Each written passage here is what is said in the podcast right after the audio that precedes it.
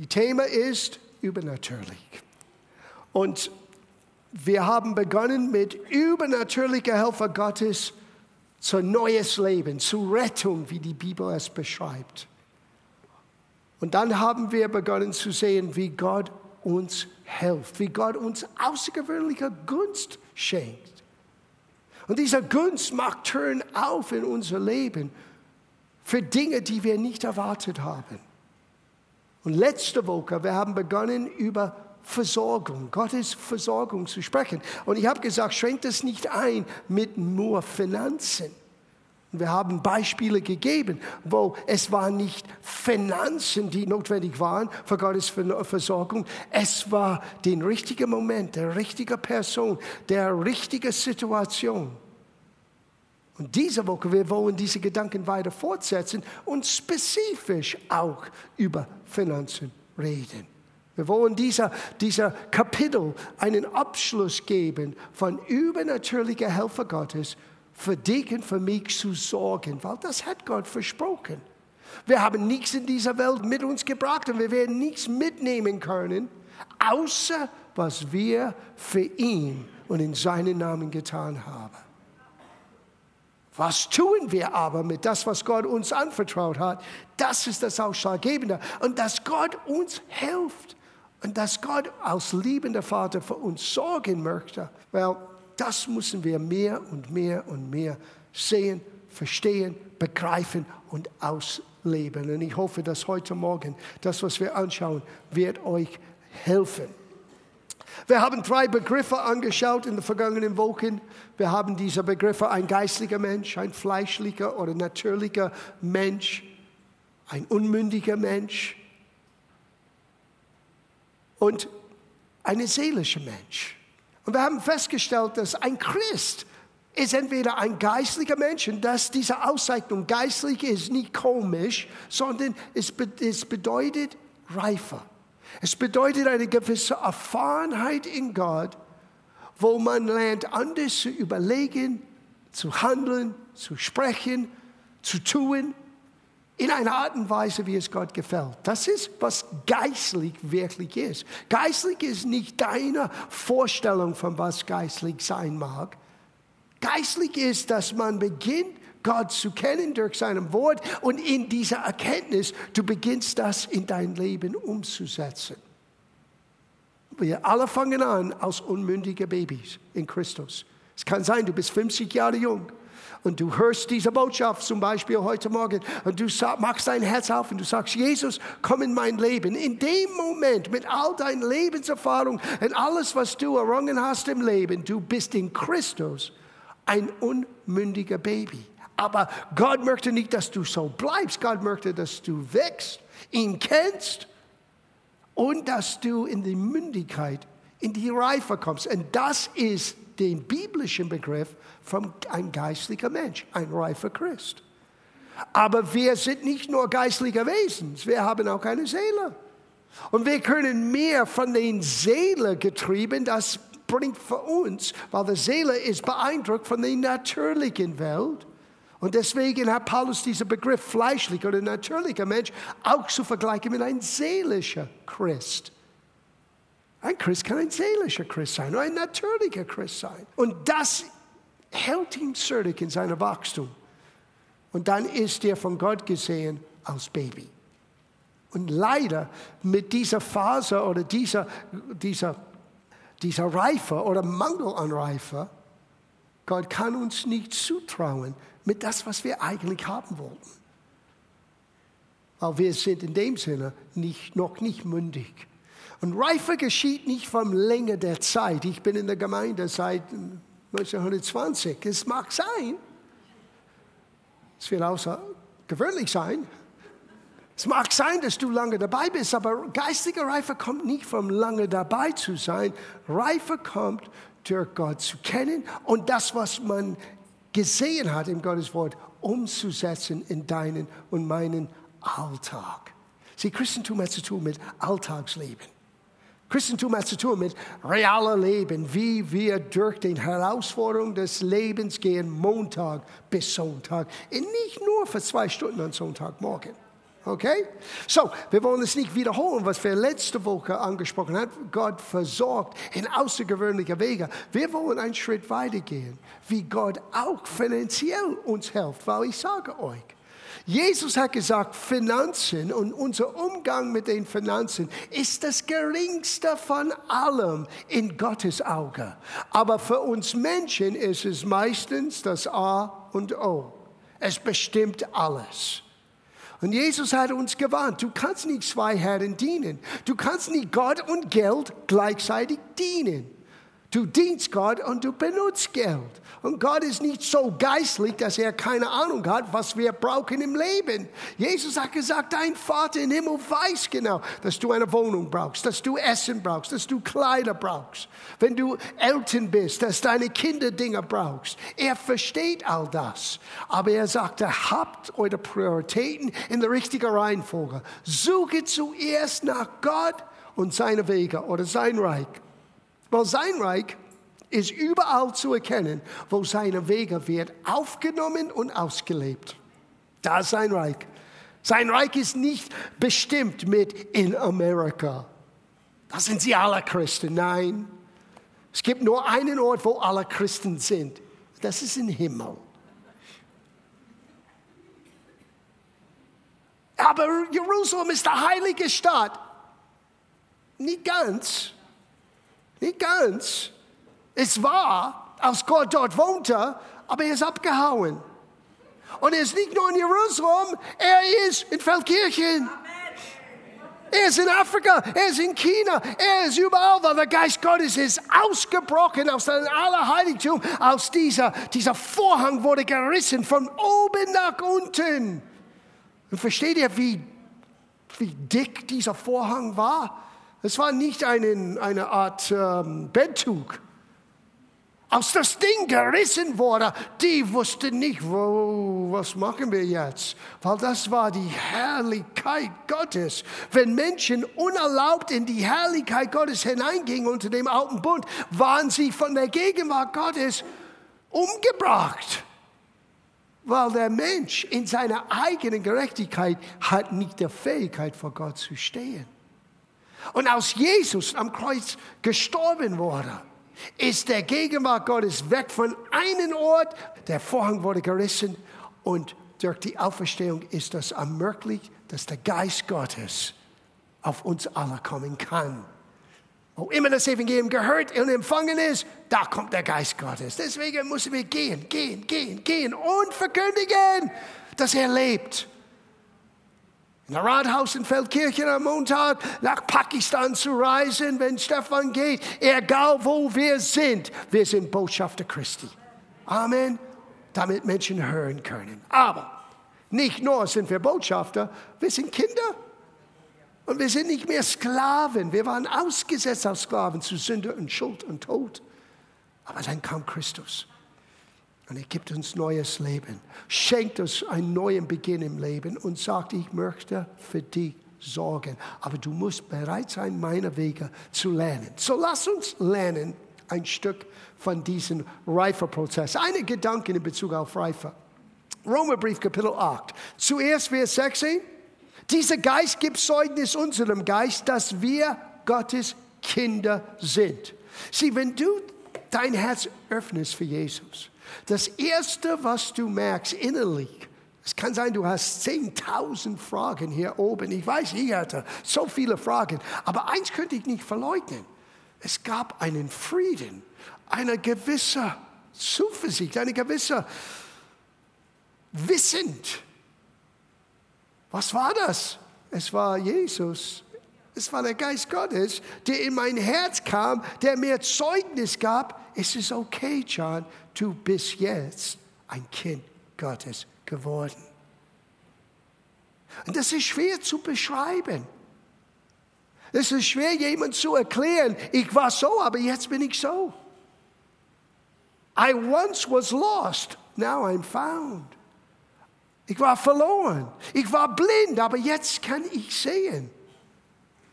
Das tut nur Gott in seiner Gnade, wenn ein Mensch sein Herz öffnet und sagt, Jesus, komm in mein Leben. Ich möchte dich kennen. Und dieser Geist gibt uns alle Zeugnis, dass wir Gottes Kinder sind. Aber schau Vers 14 an. Hier ist der Unterschied zwischen dem Zeugnis, den Heiligen Geist zu haben, ich bin jetzt ein Kind Gottes, und zu wissen, ich bin auf dem Weg in der Reife, ein geistlicher Mensch zu werden. Ist Vers 14. Denn so viele durch den Geist Gottes geleitet werden, diese sind, und jetzt hast du ein anderes Wort, Söhne Gottes. Und dieses Wort ist nicht so sehr auf das Geschlecht äh, betont, es hat zu tun mit den Reife. Wir sind nicht nur Kinder, wir sind, wenn wir lernen, vom Geist Gottes geleitet zu werden. Und das heißt, du beginnst Gott zu kennen durch seinem Wort, weil das ist die Art und Weise, das ist die Hauptart und Weise, wie Gott uns leitet. Er leitet uns durch sein Wort. Sieh, wenn Jesus redet zu uns und er sagt, meine Schafe hören meine Stimme. Das Problem mit uns ist, wenn Jesus redet, er redet in Einklang mit seinem Wort. Und wenn seinem Wort ist für dich fremd, du hörst das, aber du nimmst es nicht wahr. Es gibt diese Geschichte von Jesus. Er ging unter den Menschen und plötzlich kam eine Stimme von Himmel und die Menschen haben etwas gehört was gesagt worden war, ist, das ist meinen geliebten Sohn. In ihm habe ich wohlgefallen. Und anderen haben gedacht, es hat gerade Donner gegeben, aber ich sehe keine Wolken. Sie vereinigen, das war Donner für anderen, die haben gehört, das ist Gottes Sohn. So Gott redet ständig und wir hören es nicht. Wir hören, wir sind, es ist wie Radio. Fernsehen. Wisst ihr, was alles läuft um uns herum gerade jetzt? Es gibt einen Spielfilm gerade jetzt im Gange und es gibt einen Radiosender und es gibt Musik und all das ist da. Aber du kannst das nicht wahrnehmen, wenn du nicht den richtigen Empfänger hast. Ja? Gott hat uns einen Empfänger gegeben, das ist der Geist Gottes, der uns Zeugnis gibt. Du bist ein Kind Gottes. Aber dieser Geist möchte in uns eine Reife hervorbringen, damit wir nicht nur merken, wir sind Kinder Gottes, damit wir beginnen können, in unserer geistlichen Reife den übernatürlichen Wirken Gottes hinter der Kulisse, dass er leitet und lenkt und uns ans Ziel bringt. Und das ist ein Prozess, der auch seine Zeit braucht, aber auch seine Erfahrung braucht. Du sagst, aber John, ich habe, ich habe Besorgnis, ich habe sogar Angst, ich werde einen Fehler machen. Wait a minute, du wirst nicht einen Fehler machen, du wirst bestimmt Fehler machen. Willkommen im Verein. Aber wisst ihr, was die Bibel sagt? Auch wenn der Mensch fehlt siebenmal, der Herr hält ihn wieder auf und richtet ihn wieder auf. Hab keine Angst, ich werde von einem Fehler sprechen heute Morgen auch in Bezug auf Finanzen. Gott lasst uns nicht im Stich, wenn wir lernen, vom Geiste Gottes geleitet zu werden. Nicht nach den ersten Buch Einbildung, mein erster Fantasie, mein Wunschdenken. Gott ist nicht da, dein Wunschdenken zu erfüllen. Er ist Gott. Er ist da aber, uns liebevoll zu zeigen, wie wir anders leben können und wie reichlich er unser Leben verändern kann. So, lass uns hineinsteigen. Wir gehen zu einer Geschichte in 2. Korintherbrief. Du merkst, wie wichtig das ist im Neuen Testament, wenn du merkst, wie viel Zeit Paulus in Anspruch genommen hat, über solche Dinge zu reden. Jesus hat sehr häufig über Finanzen gesprochen, weil er weiß, wo wir leben. Und Paulus hat genau dasselbe für die Gemeinde getan, weil er wusste genau, hier hakt es manchmal. Wir sagen auf einer Seite, wir vertrauen Gott, aber auf der anderen Seite, wir sind nicht ganz völlig überzeugt, dass Gott für uns sorgt. Dass Gott für irgendjemanden sorgt, ja, das ist cool, aber ich bin nicht ganz sicher, dass er für mich sorgt. Und so Paulus benutzt eine Situation, um uns alle etwas zu sagen über Gottes Bereitschaft, uns zu helfen im alltäglichen Leben. Und er nennt das einen Gnade. Es ist eine Gnade, die du und ich aufnehmen muss und erleben muss. Es ist nicht Anstrengung. Es ist nicht gezwungenen Gehorsam. Es ist ein Bewusstsein, Gott schenkt mir Gnade. Und aus diesem Empfangen diese Gnade beginne ich anders zu leben, anders zu handeln. Auch in meinen Finanzen. Weil da, sieh, der Grund, warum Jesus sagte, du kannst nicht Gott und Geld gleichzeitig dienen, ist, dass hinter Geld ist eine wahre Macht.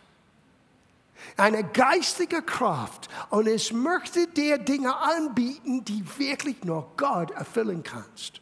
Wenn du genügend Geld hast, hast du Sicherheit. Wie viele Leute haben Angst für die Zukunft? Die haben Angst, wenn ich älter werde. Wer wird für mich sorgen? Und ich sage nicht, dass es nicht berechtigt, solche Gedanken zu überlegen und zu planen. Das ist gesunden Menschenverstand. Aber Angst zu haben, als ob Gott dich alleine lässt, ist zu sagen, Gott ist nicht fähig. Er hat Himmel und Erde geschaffen, aber ist nicht fähig für mich zu sorgen und mir zu helfen. Und es kann so schnell hineinschleichen, wo plötzlich Geld wird Gott sein in deinem Leben. Und bestimmt, was du tust, was du machst. Ich meine, wir sind ständig konfrontiert wir als Gemeinde, es gibt Pläne, die wir gerne tun müssen und möchten. Und was können wir jetzt gerade tun? Wie können wir das umsetzen? Deswegen ein Gemeindetreffen, damit wir über solche Dinge reden, damit jeder denselben Herzeneinstellung hat, damit wir zusammen beten können. Wo geht die Reise hin? Mike hat das verglichen mit einem Boeing. Habt ihr gemerkt, wenn der Boeing so ist, weißt du, was, wie der Boeing fliegt? Im Kreise. Es kommt nie am Ziel, es bleibt nur im Kreisen. Aber wenn wir ausgewogen sind und wir haben ein klares Ziel für uns, dann werden wir an Ziel kommen. Und so ist das in deinem und meinem Leben. Gott möchte uns am Ziel bringen. Und auf dem Weg dorthin, Gott möchte für uns sorgen. Schau das an in 2. Korintherbrief, Kapitel 8. Eine begeisternde Geschichte. Vers 1. Wir tun euch aber, ihr Brüder, die Gnade Gottes kund, welche die Gemeinden Mazedoniens gegeben worden ist. Denn trotz vieler Trubsalsproben hat ihre überfließende Freude und ihre so tiefe Armut den Reichtum ihrer Geberfreudigkeit zu lange gefördert. Now, now, darf ich etwas sagen? Das ist schon komisch. Vier Begriffe, die nicht zusammengehören. Trübsalsproben, überfließende Freude. Wann war das letzte Mal, dass du jemanden erlebt hast, der großen Trübsalsproben erlebt hat mit überfließender Freude? Sie, Gottes Wege sind nicht unsere Wege. Wir denken, großen Trübsalsproben und weinen und schweren Herzen. Und dann kommst du zu einer Gemeinde, die großen Trupsausproben haben und vergleichen das oder begegnen das mit überfließenden Freude. Nur Gott kann das tun. Nur Gott kann Freude hervorbringen in einer Trubsalsproben. Und Trubsalsproben kommen in verschiedenen Farben und Gestalten. Und es kommt mit einem Ziel, dein Glauben zu berauben, dich niederzureißen, damit du nie wieder wagst, aufzustehen und zu sagen, Gott wird in mein Leben wirken. Bleib brav sitzen in der Kirche, liebe Christen. Bete eure Gebete, aber wage nicht, dieses Buch anzunehmen.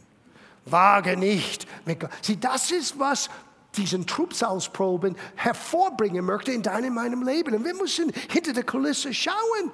Wir müssen wissen, wir haben einen übernatürlichen Gott, der zu seinem Wort steht.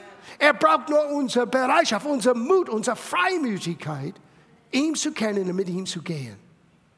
Und hier war eine Gemeinde, Trubsalsproben, aber begegnet hat mit überfließender Freude. Dann schaut es an, tiefe Armut. Na, ich muss ehrlich sagen, und Stefan kann das besser als uns alle beweisen.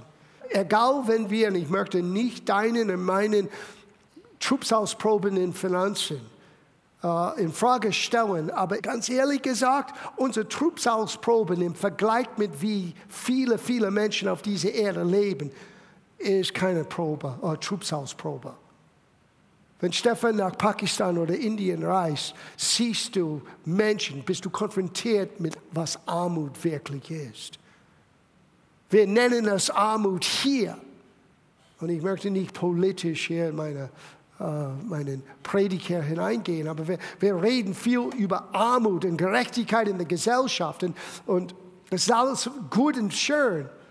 Aber in Licht von wie Gott Menschen sieht, weil du musst verstehen, einen kleinen pakistanischen Junge oder Mädchen ist genauso wertvoll für Jesus als einer, der hier in der Ruhrgebiet geboren ist. Gott sieht nicht der Person an, Gott schaut auf das Herz. Und wir kennen uns nicht wirklich aus, oder die meisten, ich werde das nicht allgemein sagen, es kann sein, ein oder den anderen hat schon Dinge erlebt, die ich nicht wusste. Aber die meisten von uns verstehen nicht wirklich Armut.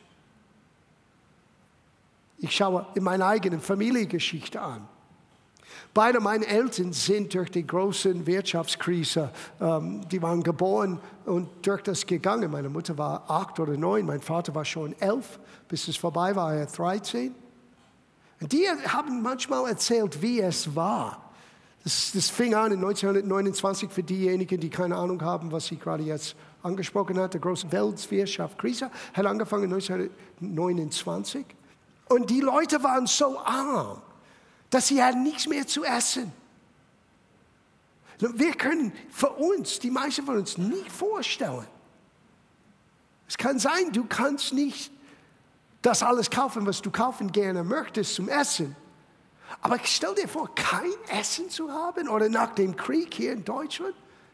Einige von euch selber hat das erlebt oder eure Eltern haben das erlebt oder Großeltern gar nichts mehr zu essen. Es gibt nichts zu finden zu essen. Es war eine solche Situation. Und diese Leute mit diesen tiefer Armut haben es begegnet mit der Reichtum ihrer Geberfreudigkeit. Das passt nicht zusammen irgendwie. Und doch in Gottes Reich, yes. Wie sind sie vom großen Trubsal zu Freude, vom tiefen Armut zu Geberfreudigkeit gegangen? Das möchte ich lernen. Ich hoffe, dass du das lernen möchtest auch. Schau, was sie getan haben. Wir gehen zu Vers 3. Denn nach Vermögen, ja, ich bezeuge es, über ihre Vermögen waren sie bereitwillig und baten uns mit vielen zu reden, um die Gnade an den Diensten für den Heiligen teilnehmen zu dürfen. Und nicht nur, wie wir es erhofften, sondern sich selbst gaben sie hin zuerst dem Herrn und dann uns durch den Willen Gottes. Lass uns das ein bisschen enträtseln. Und Paulus hat schon gehofft, dass die Gemeinde würde beteiligt sein. Die Gemeinde in Mazedonien hier, dass die werden sich beteiligen an einer Sammlung für den notleidenden Christen in Jerusalem. Und eigentlich das ganze Prozedur hat begonnen ein Jahr zuvor. Und die Gemeinde in Korinth ist involviert und viele andere Gemeinden sind involviert. Und die hatten schon gehofft, dass irgendwie, trotz Trubsau und Armut, dass Mazedonien wird sich auch beteiligen sein. Manchmal wird vergessen, dass Geberfreudigkeit erstens ist nicht abhängig von der Summe, sondern das Herz. Und zweitens, wir berauben Leute den Freude und den Segen, wenn wir sie nicht beteiligen, auch an die Möglichkeit, solche Dinge zu unterstützen. Habt ihr es verstanden? Das gibt einen Segen wenn du nach deinem Gewissen und Herz und Freude etwas investierst in das Evangelium für andere Menschen, wenn du etwas freisetzt und auch wenn du in tiefer Armut bist und du hast nie die Gelegenheit, etwas zu tun, weil alle denken, du bist sowieso arm, dieser arme Mensch wird arm gehalten. Ich sage euch eine kleine Geschichte. Es war ein alter Mann Gottes namens Dr. Lester Summerall. Er war schon ein Kerl. Und damals an den ähm, Ende der 80er Jahren, Anfang der 90er Jahren, ich muss lachen, ich muss schmunzeln, wenn ich denke, weil ich, ich kann ihn vor mir sehen in seiner Art und Weise, wie er war. Er ist nach Russland gereist und er hat 400, 500 Pastoren. Das ist zum ersten Mal, dass die in Freiheit sich versammeln können von Freikirchen in Russland. Und der große Mann Gottes, Dr. Summerall, kommt und redet zu denen. Lester Summerall steht auf und sagte, er sei den geizigsten Pastoren, die ich je gesehen habe. Er sagte, und er schaut sie drein, er hat diese Augen, die durch und durch gingen. Er schaute sie alle an und sagte, wann war das letzte Mal, dass ihr ein Missionsopfer erhoben haben für jemand anderen? An diesem Tag, er hat ein Opfer erhoben und ich glaube 500 US-Dollar wurden gespendet für seinen Dienst irgendwo anderes. Und es war das erste Mal, dass die meisten von diesen Pastoren hatten je eine Gelegenheit. Ich sage euch noch eine Geschichte. Einige Pastoren in der, äh, in der neuen Bundesland der damaligen DDR, wisst ihr, was die mir gesagt haben? Was ihr Leben so verändert hat, war das Buch Die Autorität des Gläubigen, aus diesem Grund. Ein Pastor hat mir einmal gesagt, John, ich muss dir zugestehen, ich dachte immer, alles kommt aus dem Westen. Und unsere Lebenseinstellung war, wenn etwas Gutes kommt, ist es, weil jemand aus dem Westen es mitgebracht habe. Als ich das Buch las, dass ich ein Kind Gottes bin, dass Jesus mir Autorität gegeben hat, dass ich in seinen Namen binden und lösen und beten können, habe ich zum ersten Mal gesagt, ich vertraue Gott für meinen, was ich brauche für meinen Dienst. Und für diejenigen, die das erlebt haben, damals in der DDR, DDR du musstest Jahre warten für ein Auto. Ein Pastor hat gesagt, ich habe Gott gesagt, ich brauche das Auto. Wir haben zwei Gemeinden gegründet. Ich muss vom, vom einen Ort zu den anderen fahren. Und Gott, ich vertraue dir, dass du mir ein Auto schenkst. Innerhalb von einer Woche hat er ein Auto bekommen. Now, here's mein Punkt. Hat Gott sich verändert wegen der Wende? Was war der Unterschied? Er hat seine Einstellung geändert. Er hat begonnen, Gott zu vertrauen. In seiner Armut, in seiner Begrenztheit, er hat etwas getan. Anders als bisher gewohnt. So egal wo du bist, Du kannst anders handeln, wenn du beginnst zu verstehen, Gott ist übernatürlich. Er ist nicht eingeschränkt mit deinem Gehalt, mit deinen Situationen, mit das, was du siehst als Quellen für deine Finanzen. Schränkt es nicht ein mit nur Finanzen. Das ist wahr in jedem Bereich des Lebens. Hier aber, die haben über einen Opfergaben, Finanzen gesprochen und Paulus beschreibt das als Gnade. Und die haben etwas getan und das ist mein Lesson to you. Das ist meine Botschaft heute Morgen. Und es ist so wichtig. Es ist so wichtig, dass du als Einzelperson dein Herz in Einklang bringst mit Gott. Aber ich möchte auch für die Ehepartner unter uns auch sprechen heute Morgen. Dass ihr zusammen seid in eure Tun. Dass ihr zusammenstehen, wissen, Gott wird für uns sorgen.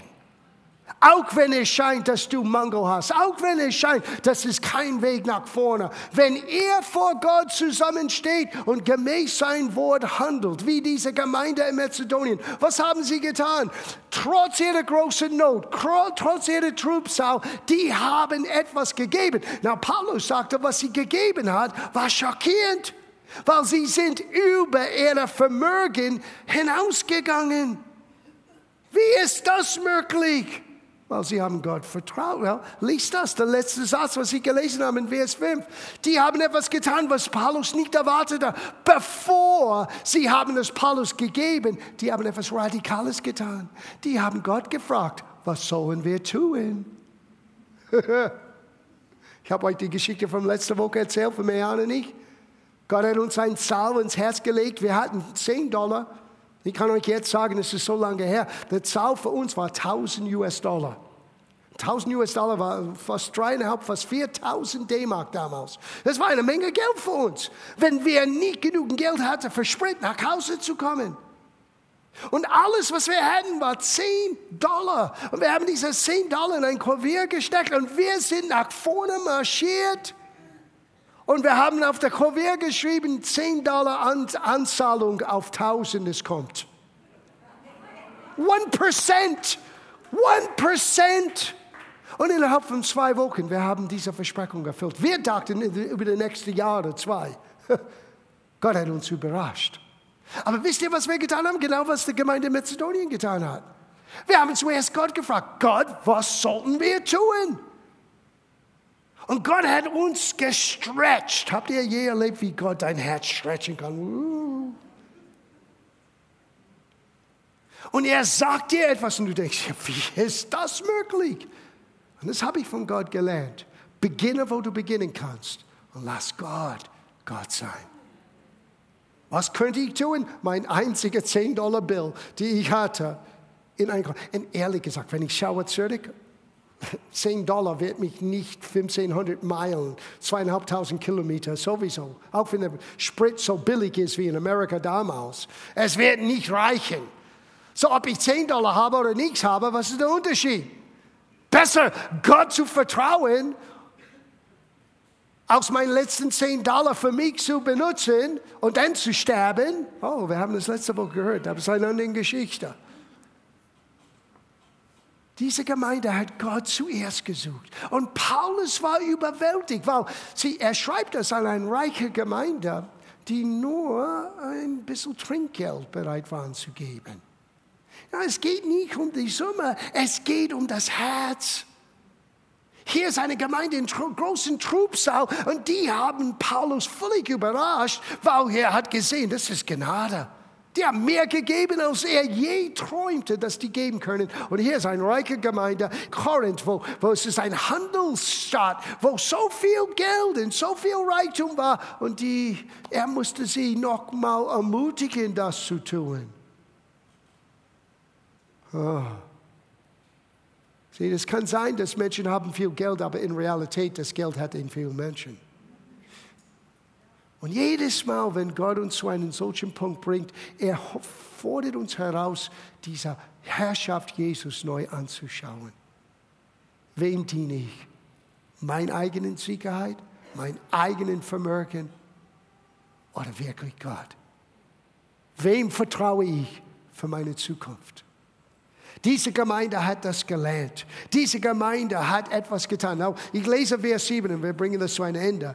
Aber wie er in allen Stücken reich sei, das ist jetzt an der Gemeinde Korinth. Er benutzte das Beispiel von Mazedonien und er sagte, ihr liebe Leute in Korinth, wie ihr in allen Stücken reich seid. Die waren reich im Glauben, die waren reich im Wort, die waren reich in Erkenntnis an allem Eifer und der Liebe, die er zu uns habt, so möge auch dieses Liebenswerk, na was für ein Liebenswerk? Es war ein Opfer. Aber Gott sieht deinen Geben und deine Treue mit Finanzen anders, aus was Menschen sehen. Er nennt es ein Lebenswerk. Wenn du das liest in Eberfelder, es heißt, dass ihr auch in dieser Gnade überströmend sein möget. Er nennt es eine Gnade. Und es ist wirklich eine Gnade. Seine Gnade für uns Menschen, dass wir bereit sind, immer wieder unsere Herrschaft über unsere eigene Zukunft Gott an, neu anzuvertrauen. Und es ist so wichtig für uns als Familien, dass wir in Übereinstimmung sind. Zwei kurze Geschichten. Einer habe ich das oft erzählt, aber es sind gewiss Leute hier, die es nie gehört haben. Und ich muss das sagen, weil der Auslöser von dieser finanziellen Not, und jetzt beziehe ich das auf die Gemeinde, ähm, war meine eigene Überheblichkeit. Das war vor langer, langer Zeit. Ich war jung, unerfahren und ich dachte, ich bin ich der Mann Gottes. Innerhalb von 14 Jahren bin ich auf Null, auf Überall in der Welt, 35 Länder habe ich besucht und gepredigt, 10.000 Menschen, 14.000 in Südafrika. Ich gehörte in einen Kreis vom großen Verkündiger und wir gehen dort in jenes in Norwegen und England, in Amerika, in Südafrika und und irgendwann, du fängst an, deine eigenen Werbung zu glauben. Ich habe eine alte Werbung von einer Veranstaltung in San Diego gefunden. Meine Mutter hat das in ihrer Bibel gehabt. Es ist mein Bild. Kurze Haare, ein Schnurrbart mit meinem Bibel. Und dann heißt das Back by Popular Demand. Zurückgerufen, weil er so beliebt war. Was für ein Witz. Aber du fängst an, das, das anzunehmen. Du glaubst, dass du irgendetwas bist. Und so, wir kamen zu einem Punkt, das war 1995. Wir mussten hier den Vertrag neu aushandeln. Und äh, wir hatten uns entschieden, zwei Drittel, mehr als zwei Drittel, fast 5000 Quadratmeter von das ganze Gebäude. Wir hatten Wohnungen, wir hatten die, ach meine Güte, wir hatten 24 Angestellte, wir hatten, was weiß ich, ein, ein Budget von über 180.000 D-Mark im Monat mit einer Gemeinde mit vielleicht 200 Leuten. Und irgendwann du glaubst, du kannst alles tun. Gott ist für, wenn Gott für mich ist, well, Gott ist für mich, solange dass ich für Gott bin. Dieser Teil, dieser Satz müssen wir auch lernen. Sobald du anfängst, dein Ding zu tun, Gott sagt, okay, aber ich werde hier auf dich warten, wenn du zurück bist und wenn du fertig bist. Und wie wir Menschen sind, wenn wir unser eigenes Ding tun, wir gehen direkt hinter eine Betonmauer. Wir rennen direkt rein. Es ist mehr passiert. Wir haben einen Vertrag. Der Vertrag geht über fünf Jahre und äh, der Vertrag hat einen Wert von, äh, ich weiß nicht, vielleicht drei oder vier Millionen D-Mark damals, über fünf oder zehn Jahren, was immer es sein war. Und ich habe den, den Kleingedruckten nicht richtig gelesen mit der Nebenkostenabrechnung. Kurz gesagt, die Nebenkostenabrechnung wurde plötzlich anders gemacht als bisher war. Wir waren schon ein paar Jahre hier, fast zehn Jahre hier. Und ich habe nicht daran gedacht, und weil ich habe Gottes Geist, wozu brauche ich einen Rechtsanwalt? Oder Menschen aus der Gemeinde, die vielleicht mit Immobilien vertraut sind. Ich muss kein Rat holen, Gott ist in mir. Ich kann das meisten, oder? Die haben den Nebenkosten an das abgerechnet, kurz gesagt, der Mehrkosten für uns war 25.000 D-Mark in Nebenkosten allein, jeder Monat. Das war nicht in mein Budget. Und wir haben, wir sind hartnäckig manchmal, wir haben 18 Monate lang bum, bum, bum, bum, gearbeitet, gearbeitet. Aber ich sage dir innerlich, ich war am Sterben. Ich sage das oft, es ist ein englischer Spruch, the tail wags the dog, der Schwanz fängt an, den Hund zu wedeln. Weil jeder Monat, als wir den Rechnungen bezahlt haben, mein erster Gedanke war, oh mein Gott, ich muss das nochmal nächsten Monat tun. Ich war in einem Käfig. Ich habe Entscheidungen getroffen, nicht basiert auf Gebet und Gehorsam. Es war wirtschaftliche Entscheidung. Eins habe ich gelernt. Nummer eins, ich bin kein CEO. Ich bin kein Manager. Ich habe mich hereingebracht in Dinge, wo ich keine Ahnung hatte. Und B, egal wie viel gute Erfahrung du hast, du musst immer neu zu Gott gehen. Now, hier ist der schöne Teil von dieser Geschichte. Das ist eine Geschichte. Ich ging sogar nach 18 Monaten. Ich bin innerlich kaputt. Now, ich weiß nicht, wie viel von euch das gemerkt haben, wie kaputt ich war. Ich war kaputt. Aber eins kann ich sagen über was Gott mir gegeben hat, was ich gelernt habe. Vielleicht habe ich das von meinen Eltern geerbt. Ich gebe nicht so leicht auf. Aber ich war am Ende. Habt ihr je erlebt, dass du am Ende kommst von deiner eigenen Kraft? Und endlich habe ich getan, was die Gemeinde in Mazedonien getan hat. Ich habe gesagt, Gott, ich brauche deine Helfer. Und die Antwort kam so einfach. John, es ist alles erledigt. Ich vergebe dir, mach dir keine Sorge mehr. Oh, steh auf, mein Gebet. Ich habe klipp und klar gehört. Ich, mir ist vergeben. Es ist alles erledigt. Halleluja. Nächster Monat sieht aus, als ob wir nicht alle Rechnungen zahlen können. Und wir konnten nicht. Und einen Monat danach, einen Monat danach, einen Monat danach, einen Monat danach, einen Monat danach. Und jedes Mal, ich gehe zu Gott und sage, Gott, du hast gesagt, mach dir keine Sorge, es ist alles erledigt. Und er sagte, wie gesagt, mach dir keine Sorge, es ist alles erledigt. Now, hier ist das Problem, wenn ich euch solche Geschichten erzähle. Du musst wissen, dass es fast jetzt inzwischen 20 Jahre mit Jesus von meiner Bekehrung bis zu diesem Zeitpunkt in meinem Leben. Wir waren schon viele Momente, wo Gott mich gelenkt und geführt und ich habe einiges gelernt. Nur weil du diese Geschichte hörst, wird, wird nicht sofort automatisch heißen, dass Gott genau in derselben Art und Weise dich hilft. Das weiß ich nicht. Und das ist immer die Gefahr. Du hörst ein tolles Zeugnis, aber du denkst, ja, da muss er für mich, ja, Gott wird für dich sorgen, aber wie Gott sorgt, kann sein, es wird völlig anders sein. So, nimm die Inspiration, aber bitte nimm das nicht eins zu eins für dich, weil ich bin nicht dich und du bist nicht mich. Okay? Aber lass es dich inspirieren, weil es ist tatsächlich passiert. Es war so lang gegangen, dass wir fast mit dieser Nebenkostenklausel in einen Rechtsstreit, wir waren kurz bevor dem Moment, wo wir vor Gericht gehen. Gott, was soll ich tun? Es ist okay, ist alles erledigt. Es war ein Viertelmillion D-Mark in Minus. Strittiger Geld über diesen Vertrag. Viertelmillion. Und wenn du der erste Vorstandsvorsitzende, du haftest. Oh meine Güte, möchtest du meinen Job haben? Und dann eines Abends, unerwartet, Gott schenkt mir einen Traum. Und ich träumte von Steuergesetzen. Mehrwertsteuer, ganz genau gesagt. Und ich bin manchmal langsam, aber so dumm bin ich nicht. Ich wusste, wenn ich träume so real über Steuergesetze, Gott möchte mir etwas zeigen. Ich rufe unseren Steuerberater an und ich habe ihm erzählt, er ist Christ, er weiß, dass ich ein bisschen crazy bin, aber er ist Christ, so er, er hat das nicht total abgelehnt. Er hat gesagt, was hast du geträumt? Und ich habe gesagt, ich habe eine spezifische äh, Frage zu Mehrwertsteuer. Und ich versuche auf jeder, unter jeder Stein irgendetwas, eine Lösung zu finden. Vielleicht das ist etwas. Das hat zu tun mit der aus der Wohnungen für unsere Studenten in den Sozialtrakt von der Gebäude. Er sagte mir, well, ja, wie es ist, aber schickst du mir bitte den Originalvertrag? Das hatte ich ihm scheinbar nie geschickt hat nur den Nachtrag, weil wir waren schon mehrere Jahre hier. Als er den Originalvertrag gelesen hat, hat er gemerkt, oh, ihr habt Mehrwertsteuer bezahlt die ganze Zeit. Das hätte er nicht tun müssen, wegen dem Wortlaut hier in der Vertrag. Wisst ihr, was passiert ist?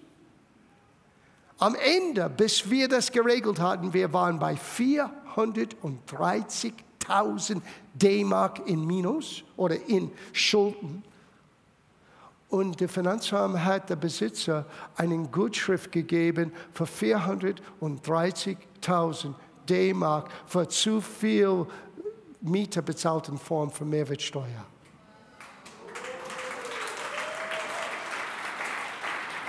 Das Ganze ging über vier Jahre. Das Ganze war selbst verursacht.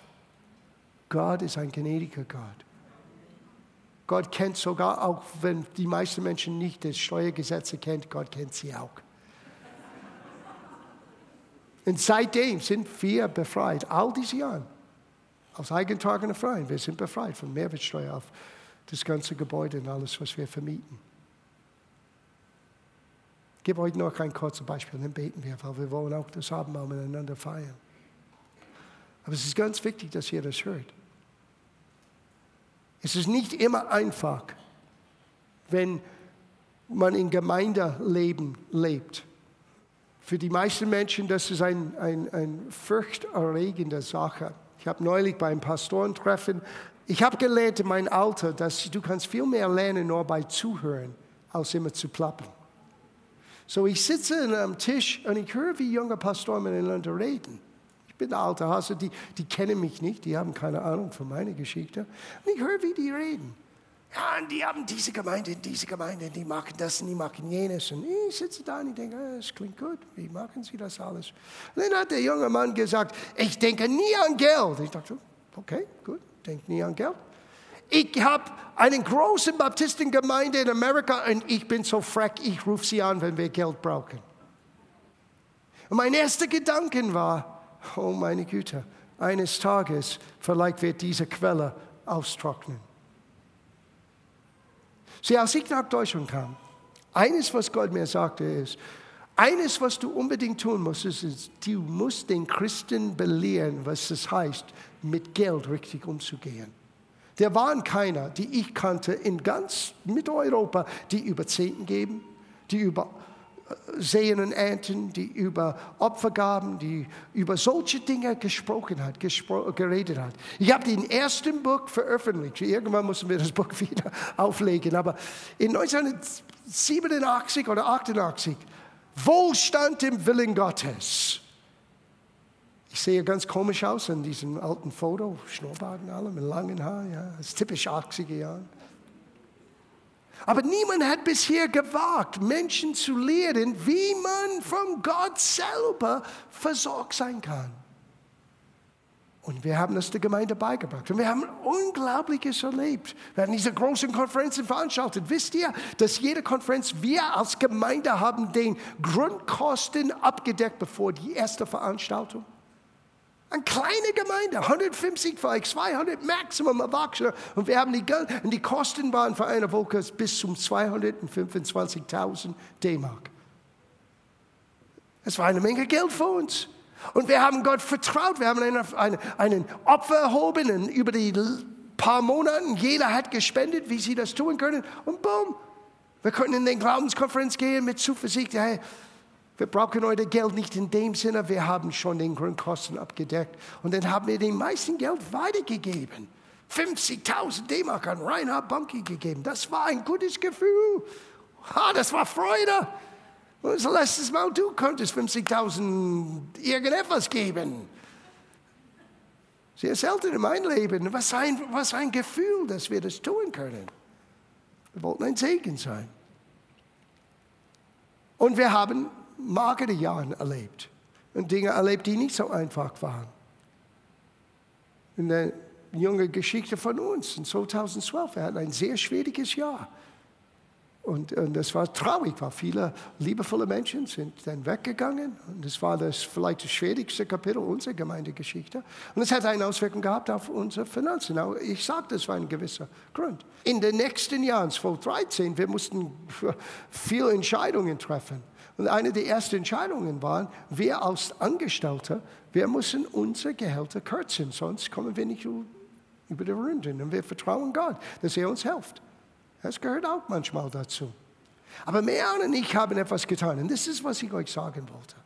Als Ehemann und Ehefrau, wir haben gesagt, Gott, wir geben es nicht zu, dass nur, und es war nicht der Mensch, es war der Teufel, der versucht hat, alles, was positiv war, auseinanderzureißen. Wir lassen es nicht zu, dass unsere Familie und unser Leben leidet, weil der Teufel hat etwas getan.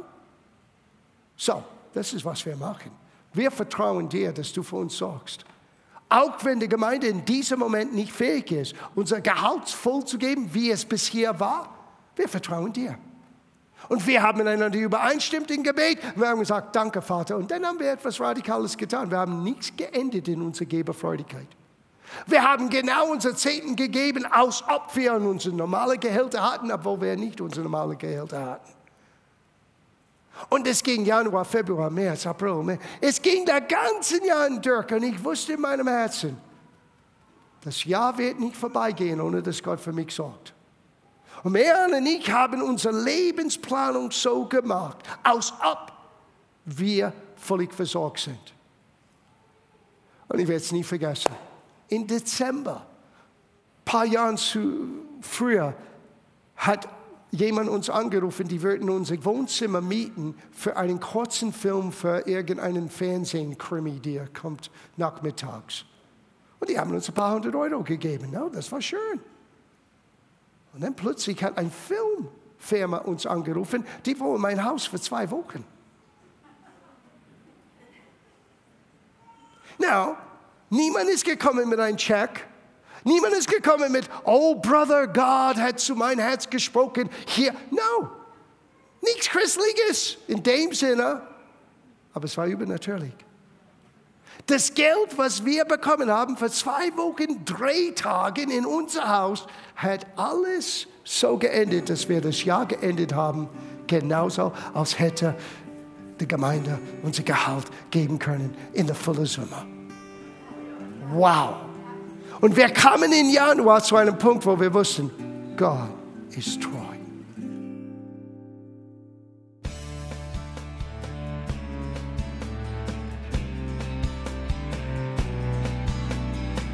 Liebe Zuhörer, das war ein Ausschnitt eines Gottesdienstes hier im Gospel Life Center.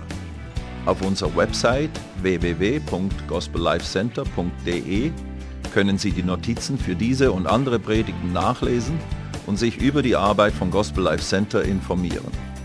Wir wünschen Ihnen Gottes Segen.